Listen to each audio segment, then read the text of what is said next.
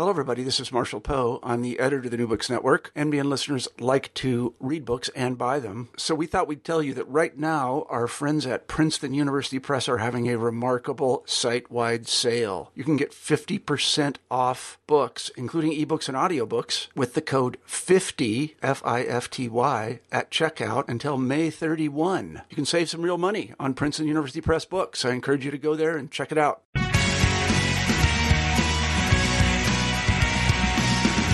Welcome to the New Books in Political Science podcast. My name is Heath Brown.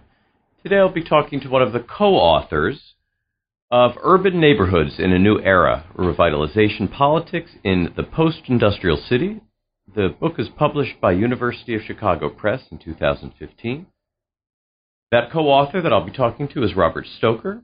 Uh, he is joined by a, a, large number of co authors that'll be listed on the website. I, I really hope that you enjoy the interview that I did with Robert Stoker today.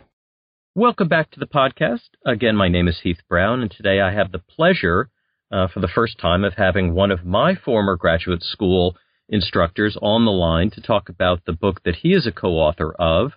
Robert Stoker, along with a group of other authors, have uh, written Urban Neighborhoods in a New Era uh, Revitalization Politics in the Post Industrial City, published by the University of Chicago Press this year. Bob Stoker, how are you doing? I'm doing very well, Heath, and it's a great pleasure to speak with you. We're all very proud of you at GW. Well, I'm uh, so thrilled to have you on and to be able to talk about your work. I feel like it isn't that long ago that I was in your class, but it, uh, I guess we won't actually do the math to figure out how long ago that was. Instead, maybe let's hear just a little bit about yourself. Uh, I know who you are, but maybe others don't know all the details. So maybe you could just share a little bit about yourself. Sure, I'm happy to. I'm uh, Robert Stoker. I'm a member of the Political Science Department faculty at George Washington University. I've been at GW since 1985.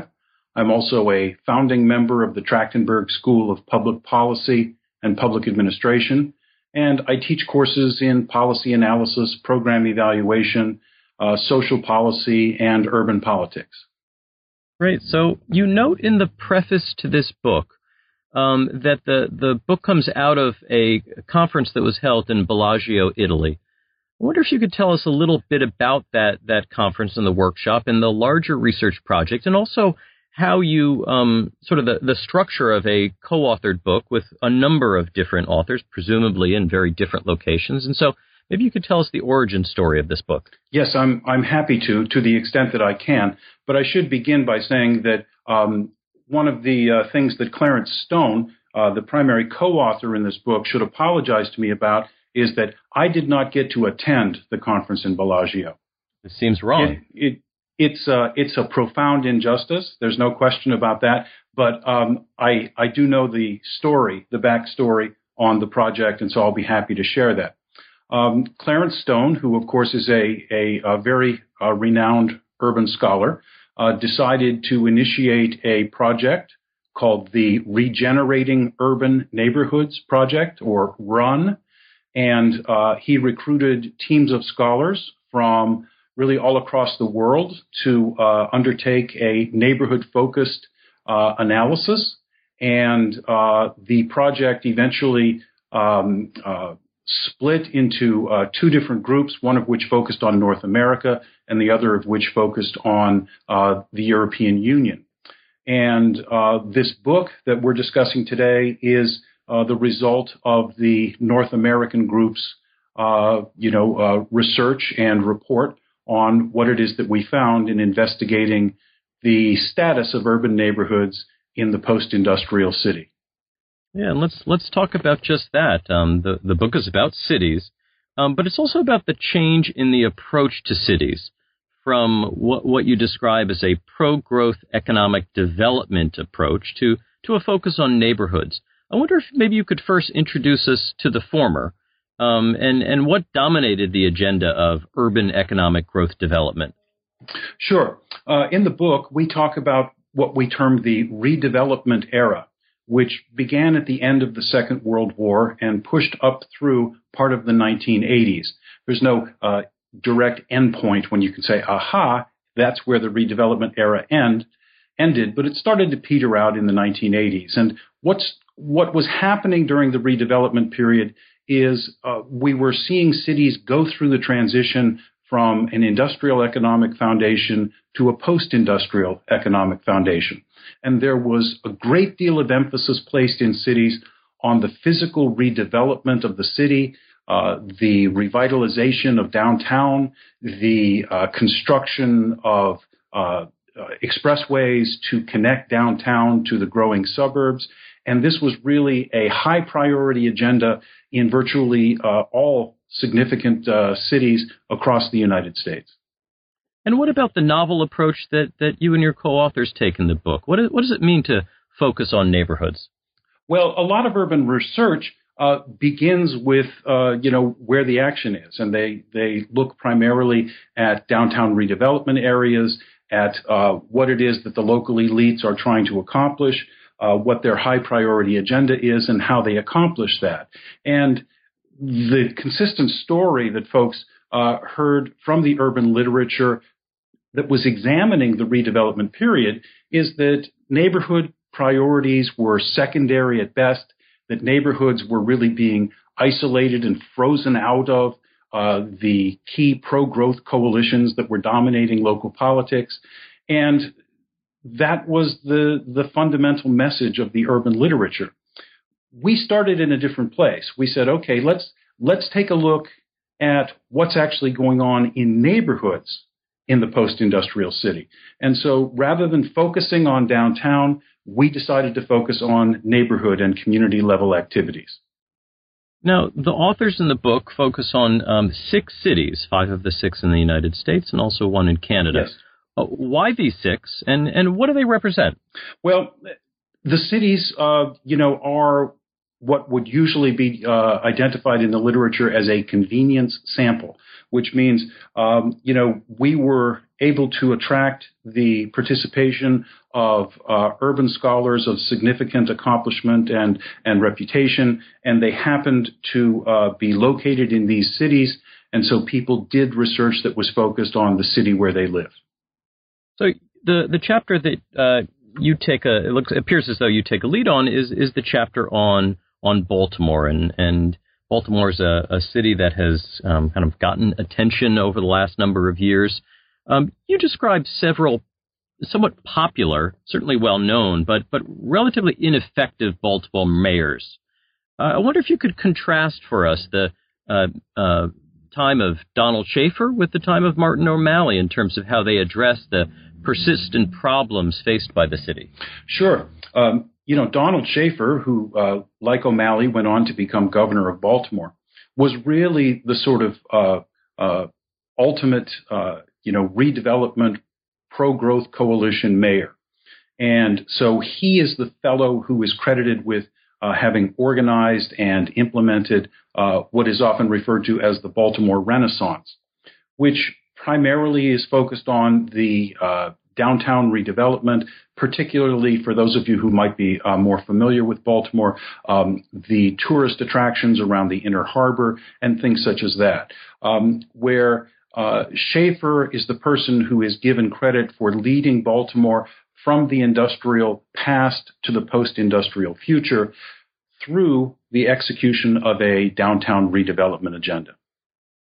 Now, by contrast, Martin O'Malley was a mayor who, uh, you know, entered during the post-industrial period. Uh, the uh, downtown redevelopment had already been largely completed, and at that point, there was a fundamental difference in the nature of, of local politics that confronted O'Malley with a very different situation. Whereas it was easier for Schaefer to pull together a group of local business and civic and foundation elites to implement the downtown redevelopment agenda. O'Malley had to confront a different problem. And this is one of the key findings that I think is, uh, is important to emphasize in the book. Uh, the nature of urban politics has changed in the sense that the coalitions that dominated during the redevelopment period uh, are no longer as cohesive or as active or as powerful as they once were. And this was the context in which O'Malley was working, where urban power has become much more fragmented and ad hoc than was true in Schaefer's era. And we look at this in the book and we primarily explain it as a result of the shift that occurred from the redevelopment period to the post industrial period, in which the nature of elite actors changed and the nature of the agenda that elite actors were pursuing changed. And in, in both cases, they, they seem to fail to, to appreciate uh, the, the role that, that neighborhoods and neighborhood leaders might play in the, in the future of, of the city. Uh, what would it look like for for a mayor of Baltimore or a mayor of any of the cities that uh, that are, uh, were written about in the book uh, to to uh, you know have have the neighborhoods play a part in uh, developing policy or, or, or setting the agenda or or moving the city city ahead? Are there cases where this has worked well? It doesn't seem like in Baltimore it's worked all that well. Are there places that stand out to you that, that are success stories? Well, in, terms of the analyses that we saw in the book, um, the the story that probably gives us the most hope would be uh, the story in Phoenix, and what it is that stood out about Phoenix in contrast to all of the other uh, cities that were examined as part of the Run project is that Phoenix is very much of a of a good government setting where um, the city uh, government administration is dominated by a city manager uh, who has surrounded himself with a very capable and professionalized staff. At the same time, the city management recognized that neighborhood distress was an important concern, and so they created local level institutions that were connected to city government that over time made the improvement of distressed neighborhoods within Phoenix a continuing priority. And so, as opportunities to receive federal money shifted over time, um, the professionals in Phoenix were able to adjust their agenda and continue to attract resources and target them where they had the greatest need. Now, that more systematic approach stands in contrast to what you see in, in a place like Baltimore, where policymaking is much more ad hoc and opportunistic. So in Baltimore, uh, there are efforts to include neighborhoods in uh, in current redevelopment programs, but it only happens on a very sort of accidental, um, uh, ad hoc basis. There's no systematic attempt to integrate neighborhoods or neighborhood concerns into the policymaking process.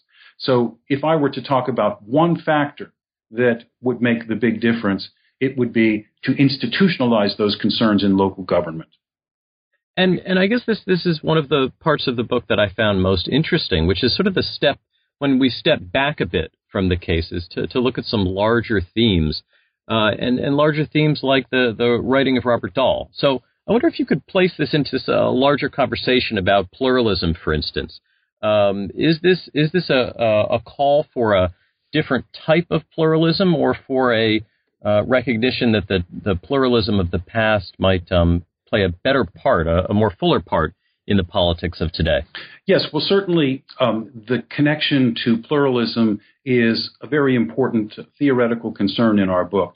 Uh, however, I, I think that we would we would want to distinguish ourselves from the sort of historical development of pluralism and place ourselves more in the uh, critics of pluralism uh, category. So um, one of the uh, substantial and important critiques of pluralist uh, theories is that there are irregular uh, opportunities that folks have to participate in the policymaking process and to mobilize and express their views.